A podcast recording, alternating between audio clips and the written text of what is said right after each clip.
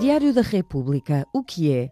É uma publicação, uma espécie de jornal, se quiseres, que podem encontrar na internet, mas também em papel. É gratuito, é um sítio onde devem ser publicadas novas leis, decisões da Assembleia da República, contratos, votações, resultados de eleições, mensagens do Presidente da República e declarações. Por exemplo, alguém queira abrir uma venda ambulante de cachorros quentes, pode perfeitamente escrever venda ambulante nesse motor de busca do Diário da República e obter toda a legislação, não só a legislação, mas também a regulamentação. Muitas pessoas procuram ler para estarem atualizadas sobre o que se passa nas instituições públicas do país.